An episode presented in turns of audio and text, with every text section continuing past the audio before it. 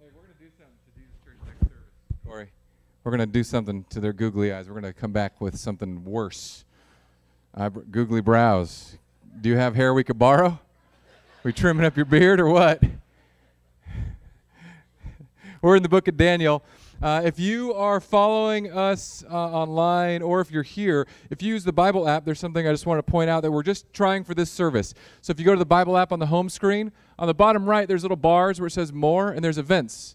And you can go to these events, and if you want, it's easier to follow along. The chapel will pop right up on the top because you're here and your location's probably turned on because Mark Zuckerberg and Jeff Bezos have been tracking you since you were born. And, uh, and it just has the scripture broken down exactly as we're going to break it down. It has a Bible uh, a Bible reading plan. It's a seven day reading plan. If you wanted to join along or do that with others that will apply to this message, there's videos and other stuff that you'll be able to check in there each week. If you can't find it this week, no big deal. Come up to me after service or find one of our Bible app people. Jared uses the Bible app a lot. He can help you out. Anyone that uses it, you hit the more button, hit events, and you'll see it right there. And this morning's this morning's message is called Built Different. Now, there's some slang words that I've been trying to learn, as you guys uh, may have heard me butcher them. And I can't, I literally wanted to put up a slide of them, but I can't because our students are awful. Like the words that they come up with are awful. So let me just say a few of these. And if you know what these mean, can you tell me? So, so A L A. I don't even know how you say it. Al Allah Allah. Anyone know what that means? It stands for something. Great, very nice. 5 3x. Don't tell me if you know what that means. But just think about it. You got it. Math major. Ship, because relationship is too long of a word. These ones I see all the time. I D E K. I didn't know what that meant. Does anyone know what I D E K means? I don't even know. Uh, bay, because like baby is too long. I don't get it, you guys. Dime, I got that one. I got that one all the way down the altar, baby. Sorry, pastors have to make those stupid jokes. Uh, peep, as in who are your peeps? Thought, oh, no, no, no, no, no, no, no. Stop, stop. Teen people, stop. Nope, nope, sorry. Y- yep, nope, uh huh. Netflix, nope, nope, we're not doing that. Netflix, nope. Taupe means totally and dope. Someone's totally smoking too much dope, as they used to say in my day. Gucci, something is good or cool. It's Gucci, bruh. Curve, to reject someone romantically. Curve. Does anyone know what these mean? Am I this old? Is our church this middle aged? You guys, we are old. Corey, I need more house lights. I can't see the expression if they're bewildered or if they know what we're talking about. Thirsty.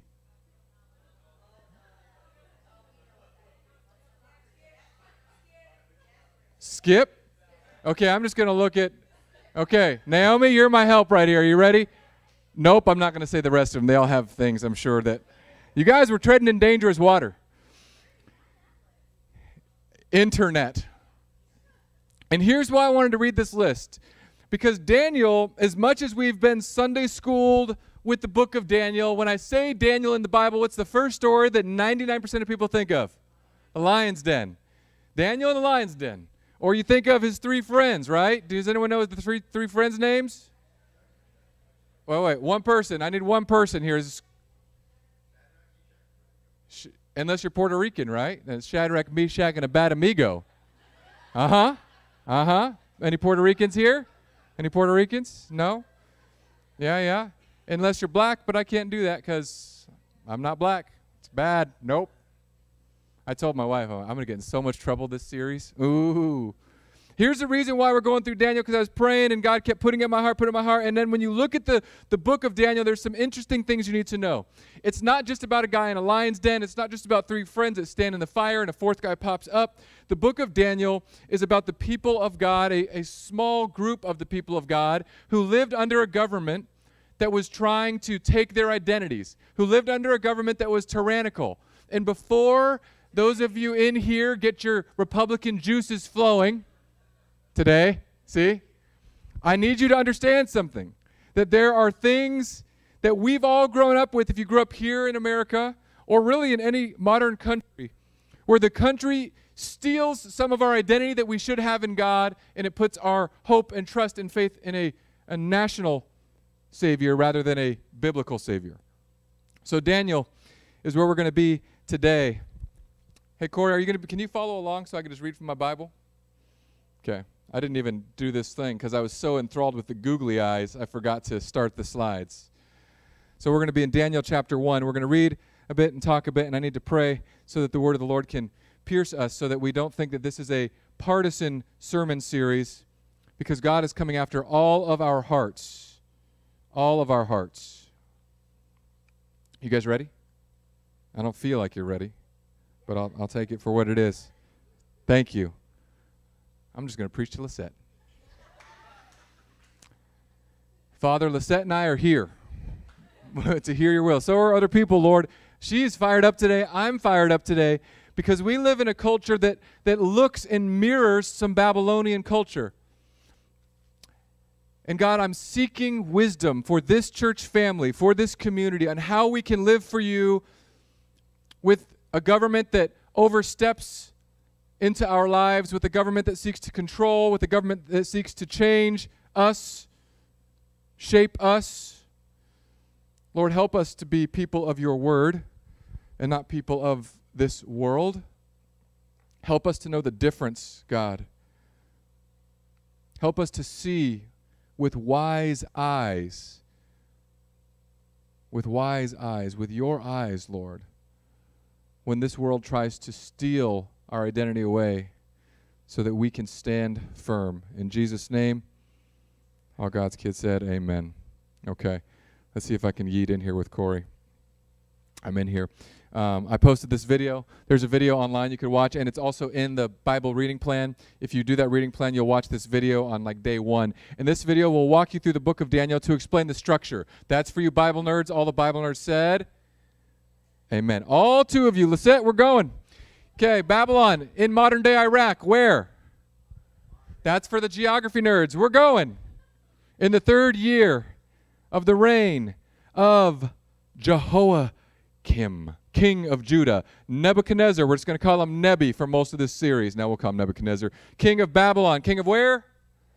Babylon. Babylon's important. It becomes the representation of evil. Because as we go through Daniel, you're going to start to see that Daniel starts to talk about the future and things that will happen. And we're going to talk about end times in the midst of these crazy times.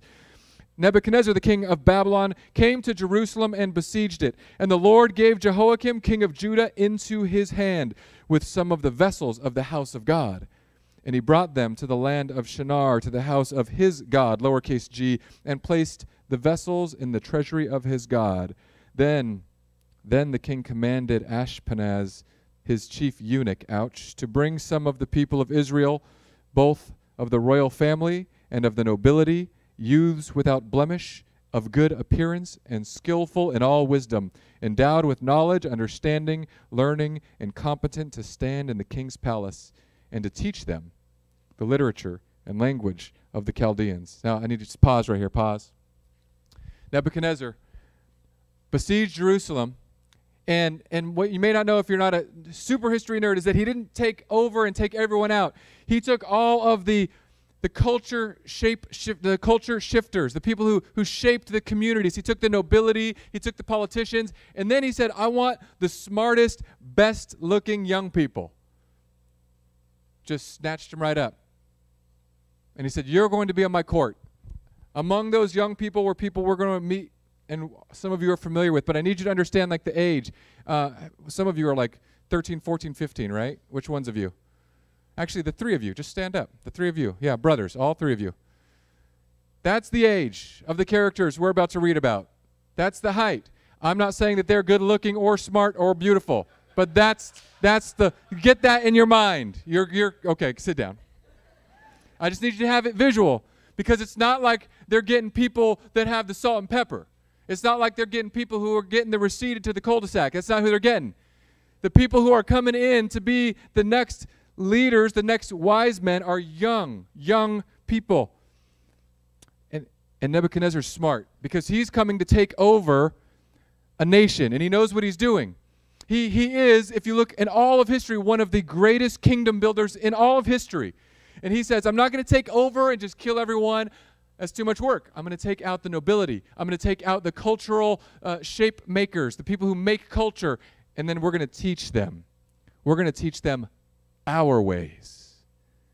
And then the king, verse 5, assigned them a daily portion of the food that the king ate and the wine that he drank. They were getting treated like royalty. They were to be educated for three years. Do you think that was free college? Probably. And at the end of that time, they were to stand before the king. Among these were Daniel, Hananiah, Mishael, and Azariah of the tribe of Judah. And the chief of the eunuchs gave them names, new names. Daniel, which means God is my judge, he called Belteshazzar, which means Bel is my God. Hananiah, he called Shadrach, Mishael, he called Meshach, and Azariah, he called Abednego. I need you to understand something. And this has been true from the time of Daniel, before Daniel, and it is true in our time today. When you want to take over a culture, when you want to have your kingdom become the primary kingdom, the first thing that you have to do is remove the identity of anyone who would stand in your way. See, Daniel, Hananiah, Mishael, and Azariah, they had monotheistic identities, God believing identities. They believed in the God who created the world, they believed in the God who sustained them, who carried them through slavery in Egypt, and now they're being brought into slavery in Babylon. And the first thing they do is said, We're going to teach them, and then we're going to take their identity away from them. Now, I don't know about you, but wouldn't it be crazy if there was a culture that was trying to confuse all of our young people about their identity? Indoctrination. Now, I know what you all are thinking right now because I think it too. But wouldn't it be crazy also if a country tried to confuse an entire religious group to think that only one political party could be the correct one? And I know what some of you are thinking right now too. My party is the most biblical one. And I'm here to tell you that it's not. The most biblical political party is the kingdom of God. That's it. It's, it's super easy. And the amazing thing here is that if you if you can begin to see what Daniel is doing here, it will begin to change how you look at culture because this culture right now is at a point. And, and the thing about Babylon that's so fascinating, so interesting to me, is that when you look in Revelation, Revelation refers to the new Babylon rising. And if you look throughout history, you see this cycle of an evil empire rising, and then it gets defeated, and then it crushes down. There's a time of peace, and it's a cycle of Babylon rising and Babylon falling, this being the first Babylon. But what they did, and what's happening now, is that culture is seeking to usurp the identities of our children. And if, if you don't believe me, there was this wild video. And I, I, my wife said, You are not allowed to talk about this. Or no, my mom said this. She said, You're not allowed to talk about this on Sunday. And I said, Mom, mm-mm, I'm a grown man. I didn't say that to her face. Are you kidding me? you out of your mind? I'm, I'm alive. I'm here. There's a video, and, and, and the people who produced it took it down already. But essentially, it was a, a choir song of people saying, We're coming for your children. We're coming for your children. We're going to teach them our ways, and it's going to be sneaky. You're not even going to notice it, and then they're going to influence you in the future. And the chorus was over and over We're coming for your children. We're coming for your children. There are bright colors, people singing great harmonies. And I watched that video about a week and a half ago, and I thought, uh, uh, uh, uh. Because here's the thing, you guys. Here's my plan. And I tell this to pastors around, pastors that are struggling to grow their churches pastors that are saying, "How do we how we need to get more people to our churches? You guys, our churches are dying." And I tell them, "Here's the way that you grow a church: you lead them to Jesus, or you breed them to Jesus." Hey, no one can outbreed this church family. I mean, I'm not saying that some of you guys are excellent children makers, but some of you guys went above and beyond the call of duty. Okay? Some of you guys are right, you're in the tier below school bus. That's where you're at. You're like at 15 passenger, like one more God put on my heart, and you're at a yellow bus. That's where we're at at the Chapel family. And some of you I know you're like, well, I don't have kids. I can't do that, or I'm, I'm too old. I'm, I'm long in the years. Hey, God gave Abraham and Sarah a kid when they were long in the tooth.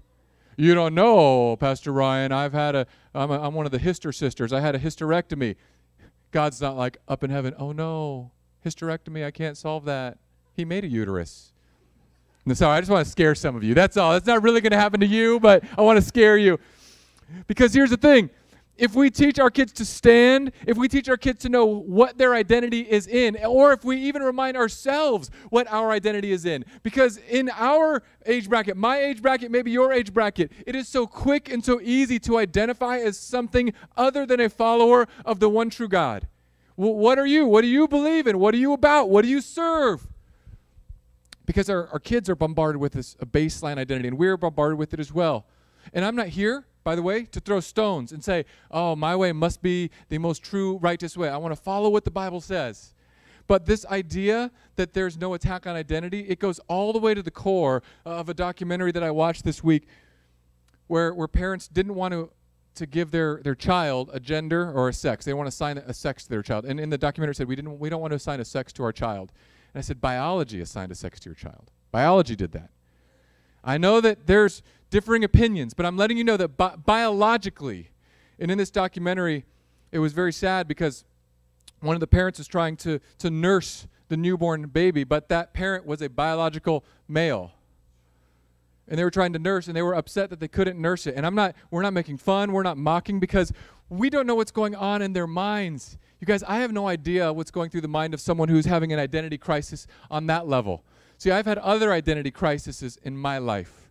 I've gone through things where I question who I am and what I'm supposed to do, but because mine are socially acceptable, nobody scoffed at me. But it's so easy to scoff at something that seems so foreign to so many of us. I need you to understand that there is a compassion that Christ had for people struggling through identity issues. When Christ met the woman at the well, who had five husbands, and the man she was with then wasn't even her husband. He didn't look at her and call her some name. He reached in and said, I, have got something to give you that's, that's going to finally answer some of the things that your heart's been longing for. What this world needs more than our sneers or scoffs is for us to stand in our identity and let other people know that they can step into this God given identity as well. To know that we can stand and it's interesting to me because Daniel keeps his name. But Shadrach, Meshach, and Abednego, they, they leave behind their Hebrew names for the majority of our stories and book. It's interesting to me. Now, they did some great things. They stand in the fire, we're going to read in, in a few weeks. But it's incredible to me that Daniel just retains it. And, and here's what happens when they said, you want the, You're going to get the king's wine, you're going to get the king's drink, you're going to have the good stuff. We're going to give you the education. Eat what the culture eats, learn what the culture learns. My oldest recently came to me and just said, Daddy, I don't think I'm going to go to college. And I just wiped the sweat off my brow in relief that I had to save money. And I said, What are you going to do? And he said, I'm going to be a professional video gamer. So I grabbed the sweat and I put it back on my forehead in distress. And um, the reason why it was relief is because our kids are being educated oftentimes not by us primarily. Even here. Like back there, those people, they're supplementals. If you're a parent dropped off a kid, you're primary, they're supplementary. But our kids are being given. I mean, I can't talk to my kids. If I didn't play the games online that my kids play, if I didn't try to watch the things, like I will sit there and watch kids' YouTube and I'll just watch it. My kids will be to bed. I'm like, I'm just going to scroll through all the videos they've watched. I want to see what they're watching. And then all of a sudden, I, I'm like, oh, that's that's why she's doing this. That's why he's doing that. They're learning and getting an education from someone that's not me, and it's so much easier. You guys, it's easy. And I'm not the super uber Christian parent, by the way. I'm not the person that like limits screen time. I tell my wife, I'm like, we could limit screen time, but their whole life is going to be on screens. So let's make them the best screen users and give them wisdom to know what's good and what's bad. Thankfully, I've, I've got two Pharisees that I've raised as children. So they hear a bad word and they're like, ooh, this person said the F word. And they tell on each other like that because they're little religious people.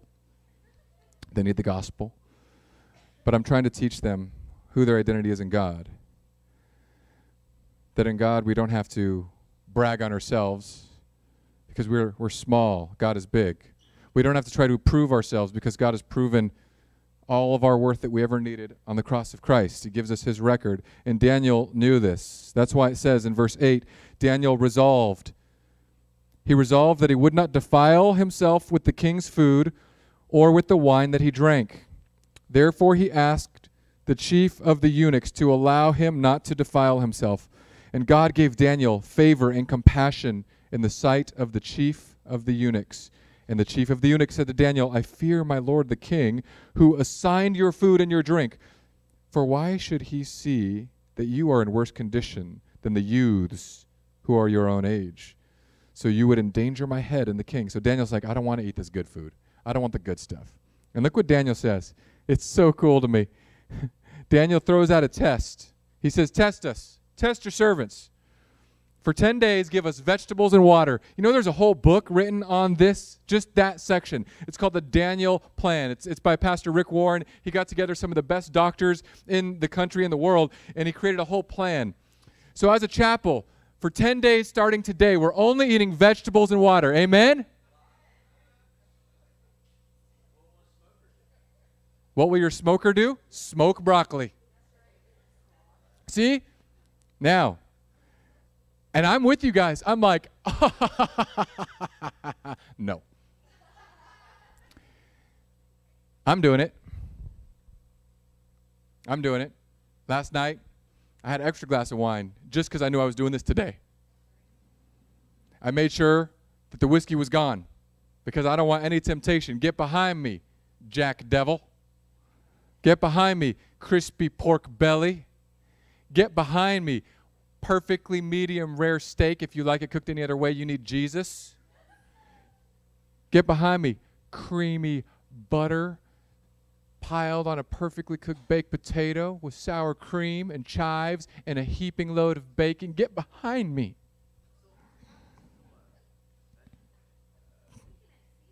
So here's what I'm doing. I'm not asking, I was going to say, let's all do this together, but I'm not going to do that. The reason I'm doing it is because God told me, Ryan, I want you to do this for 10 days vegetables, water.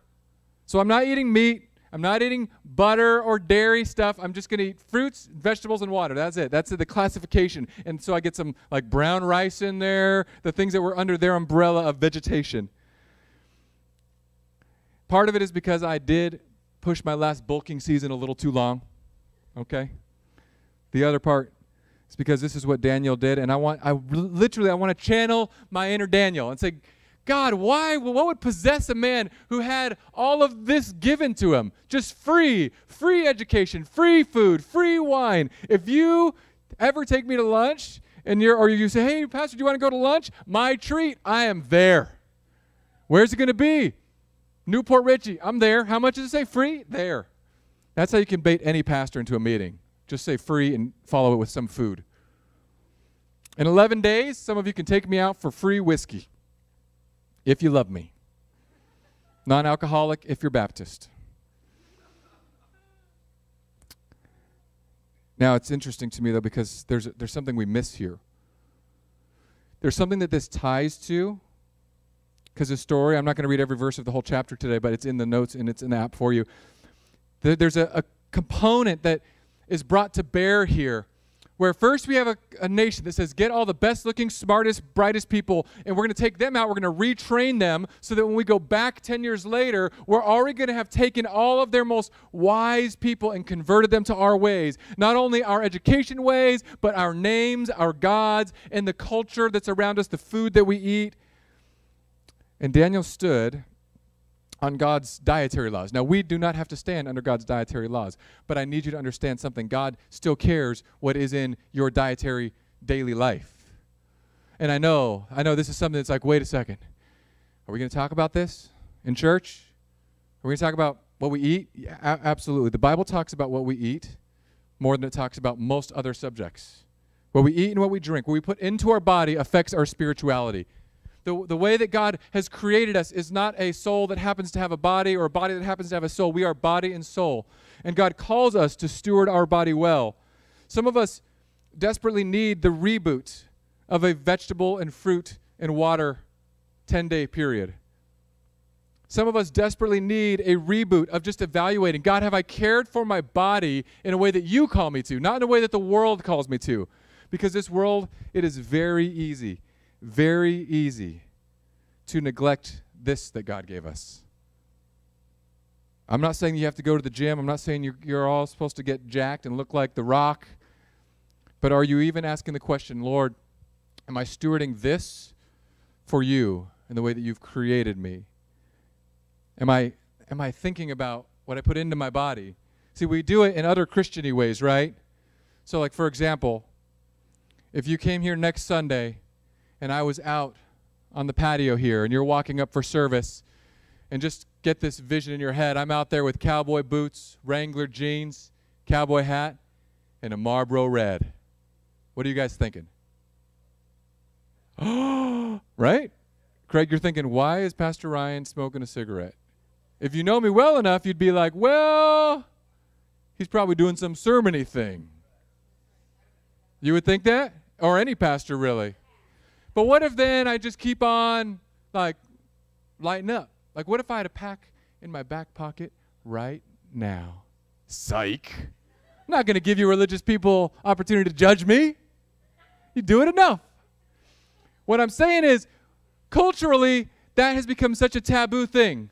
When I grew up, you guys, when some of when us when if you're my age or older, when we grew up, do you remember they used to sell cigarettes in machines?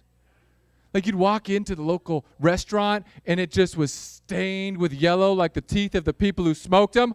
And you would hit whatever button, and as a little 12 year old, they'd be like, ah, Got my pack of smokes for a dollar ten cents. That's just another lesson on inflation for you younger kids. Okay? I don't even know what they cost nowadays, but it's but then we would go out behind the dumpster at school, and we were like the coolest kids. And I look at the, the kids the age I was when I started smoking. I was 12 when I started smoking, by the way. At the age of 12, I started smoking, drinking, and chasing girls, and I didn't stop until Jesus smacked me around. And I, I still, I chase one girl now, and I drink. That's my primary vices. And I read the Bible because my heroes. And if I had good cigars or was not a poor pastor, I would smoke cigars all the time. Kids don't do it though. It's a bad habit. You three, good looking, smart, wise men. Be like Daniel. Say, I'm not going to forget my God, but here's something interesting that Daniel and his friends did. See, there's, there's two postures that we tend to take. And, and we see this in Jeremiah. So Jeremiah and Daniel overlap. And you guys know the, fame, the very famous verse in Jeremiah, right? The coffee cup verse. For I know the plans I have for you, says the Lord to give you hope and to prosper you.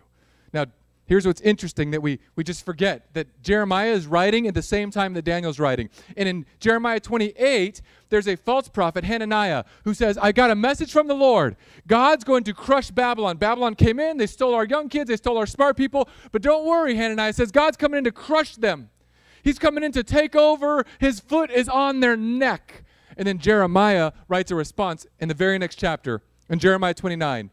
And Jeremiah says, Do not listen to this fool. Now, it would be nice if all of our desires were manifested as God's desires, wouldn't it? Maybe not. But if we think, you know what we need? We need God to change our pol- politicians. You guys, it's too late. They're too far gone. Right? When you make 170 some thousand dollars a year and your net worth goes up by millions every year, it's over. It's over. And we could gripe about it and be like, ah, oh, me, oh my. Look, it's over, it's done. But what we can do is do what Jeremiah said. Jeremiah said, do not listen to Hananiah. Don't become what is so tempting for us to do, is become separatists, to withdraw from the cities, which is exactly what the church did. In the 40s, 50s, and 60s, the church that was prominent in the urban areas, we ran to the burbs to get our kids safe. We ran to the burbs because the schools have the highest ratings. We ran to the burbs so that we could let our kids play until dusk. And we created little pockets, but we left the city. We left business, we left the arts, we left law, we left music, we left we left media, we left it all there, and the Christians went out. And Jeremiah says to do the exact opposite. He doesn't say withdraw. He says to do exactly what Daniel does. Jeremiah said, stay in the city.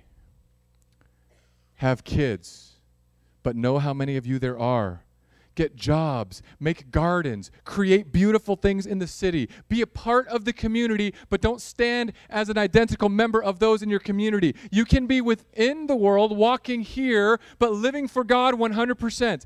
It's not easy, but that's what God's call is for you and for I, for me to do now. It's not to just acquiesce and say, I'm either going to separate from those evil, bad people or I will become like them. No, God says something very different entirely. He says, I, I don't want you to separate from them, or do I want you to become them? You will stand for me, but live among them with grace, live among them with peace. And Jeremiah says something very stark. He says, As the city goes, so your welfare will go. And that is true for us as it is for Daniel in this time. As Tampa goes, so our welfare will go. So we should want to pick up litter. We should want to do good things. Silas, my son, yesterday committed his first crime. Found a lava rock. We were on our uh, night walk that we do, and sometimes he comes with me. My other kids don't care to come with me. And I found this lava rock, and he goes, Daddy, I'll bet you I can break it. And I, I've had lava rocks my whole life. And I'm like, You can't break it. I guarantee it. He goes, Feel how light it is, Daddy. And I was like, Uh huh, you're not going to break it. So I'm like, Go ahead, go try it. Go ahead and try to break it. He takes this lava rock with all of his might. Where we're in the middle of the street, he chucks it at the ground. Boom! The lava rock begins to bounce, and it's bouncing wildly. And then from the corner of my eye, I see that it's bouncing toward a police car. Bam, bam, whack. Silas looks at the car, looks at his dad, and I said, Pick up the rock and run.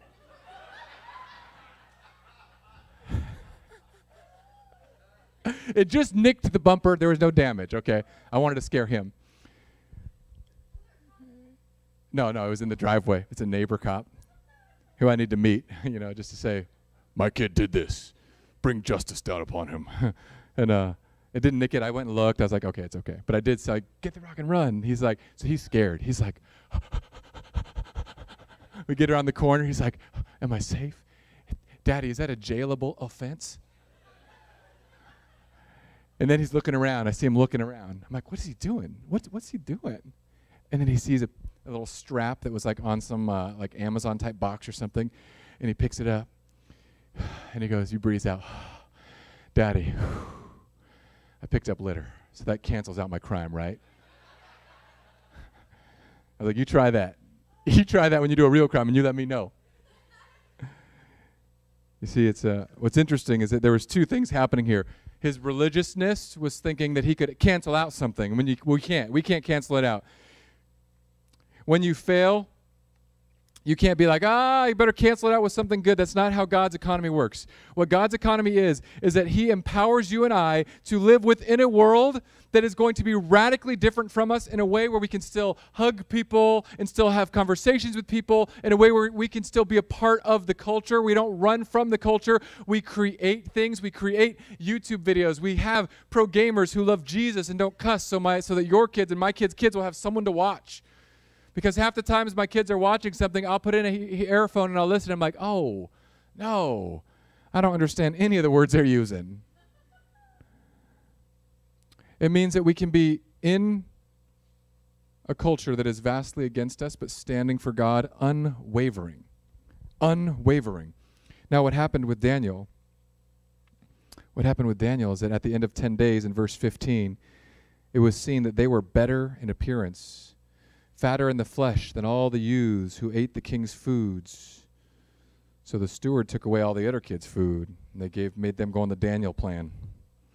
As for these youths, verse 17, God gave them learning and skill in all literature and wisdom, and Daniel had understanding in all visions and dreams. What would you see? What would you think if you saw someone at Park Square with a little pop up table that said free dream and vision interpretation? Would you think, that must be a Christian. First thought? No. What's your first thought? Wacko. Somebody stumbled into the mushroom cow pie field today. What do you mean, dreaming or a palm reader or a tarot card? This is literally a God given gift God says, You did the right thing, Daniel. You stood up for me. I'm going to increase your wisdom. I'm going to increase your learning. I'm going to give you skill in literature and wisdom, and I'm going to give you the understanding of people's dreams. At the end of the time, when the king had commanded that they should be brought in, the chief of the eunuchs brought them before Nebuchadnezzar, and the king spoke with them. Among all of them, none was found like Daniel, Hananiah, Mishael, and Azariah. Therefore, they stood before the king. They were in the highest political office. You know what we need, honestly and truly, in politics? Someone who loves Jesus unashamedly. And I know what some of us think like, how could that person, how could a Christian who loves Christ with all of their being and, and, pursues Him and repents often and leans on Christ and trusts Christ, how could they even get into politics since the entry fee is built on a mountain of lies? I don't know, but God could do it. God could put someone in there because that's what they are. They are essentially leading political advisors. And God raised them up, and they did not waver on who God had called them to be. Now, if you don't know who God or what God has called you to be, man, you've got to get discipled by somebody. You've got to get in a relationship with somebody to go through God's word. Because it's not just about do you believe the basics anymore. It's about being able to see what is culture teaching me. It's about being able to watch a television show and say, they're trying to teach my kids something that goes directly against God's principles.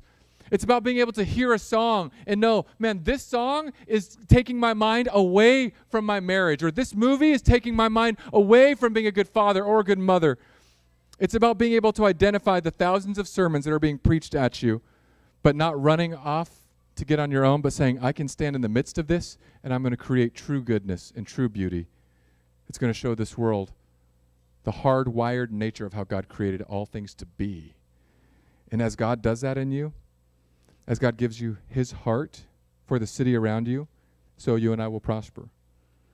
We need you lawyers to go back to the city. We need you artistic people to create beautiful art for Jesus. We need you musicians to create music for Jesus. We need you, and I'm not talking about the corny stuff, that create amazing, creative, God centered things. We need you business people to start businesses that push back the darkness in this world, businesses that are fair and full of integrity. And you'll see an amazing thing will happen. As God's people don't separate and don't assimilate, but we stand in the midst of and serve as Christ did, then you'll begin to see God will lift us up. And God will give us new wisdom, new learning, new understanding. And let's not put God in the box that He only does things through a linear path. Some of you, God is calling you to new great things. Every time I hear someone say something about them moving or or starting a new job, it always piques my curiosity. I had I had someone tell me this morning, uh, in jest, I hope, I, I think we're I think I am a mountain person. I think I'm a mountain person, Pastor Ryan. I said, no, say it ain't so, because the last people that told me they were mountain people, they abandoned me and broke my heart, and then they came back because they missed me so much. That's not true. But I think Man, are we going where God calls us, stepping into what God's calling us to step into? Are we making sure that we are not separationists or assimilationists, that we are going to stand in the midst of this culture and stand for truth? That is what God is calling you and I to do as we journey through Daniel. So prepare yourselves because we are going to talk about some uncomfortable topics when it comes to them. We are going to talk about the idols that we bow down to. We are going to talk about the identities that have tried to be put upon us. And not just that the, the sexual identity confusion that's happening, the political identity, because that's primarily what was going on here was the political identity before anything. You're no longer an Israelite, you're a Babylonian. And I'm here to tell you that if you identify primarily as an American, that's unbiblical. You're a citizen of the kingdom of God. The Bible says you're aliens here. Aliens. We are legal aliens. And we have a little citizenship card if you were born here or if you passed the test that most citizens couldn't pass. But we are aliens here. We're, we're passing through. And our kingdom is one that gives us a different type of power, a different type of feel, and it gives this world a different type of taste for a good and loving and powerful God who reigns over all governments. Let us pray.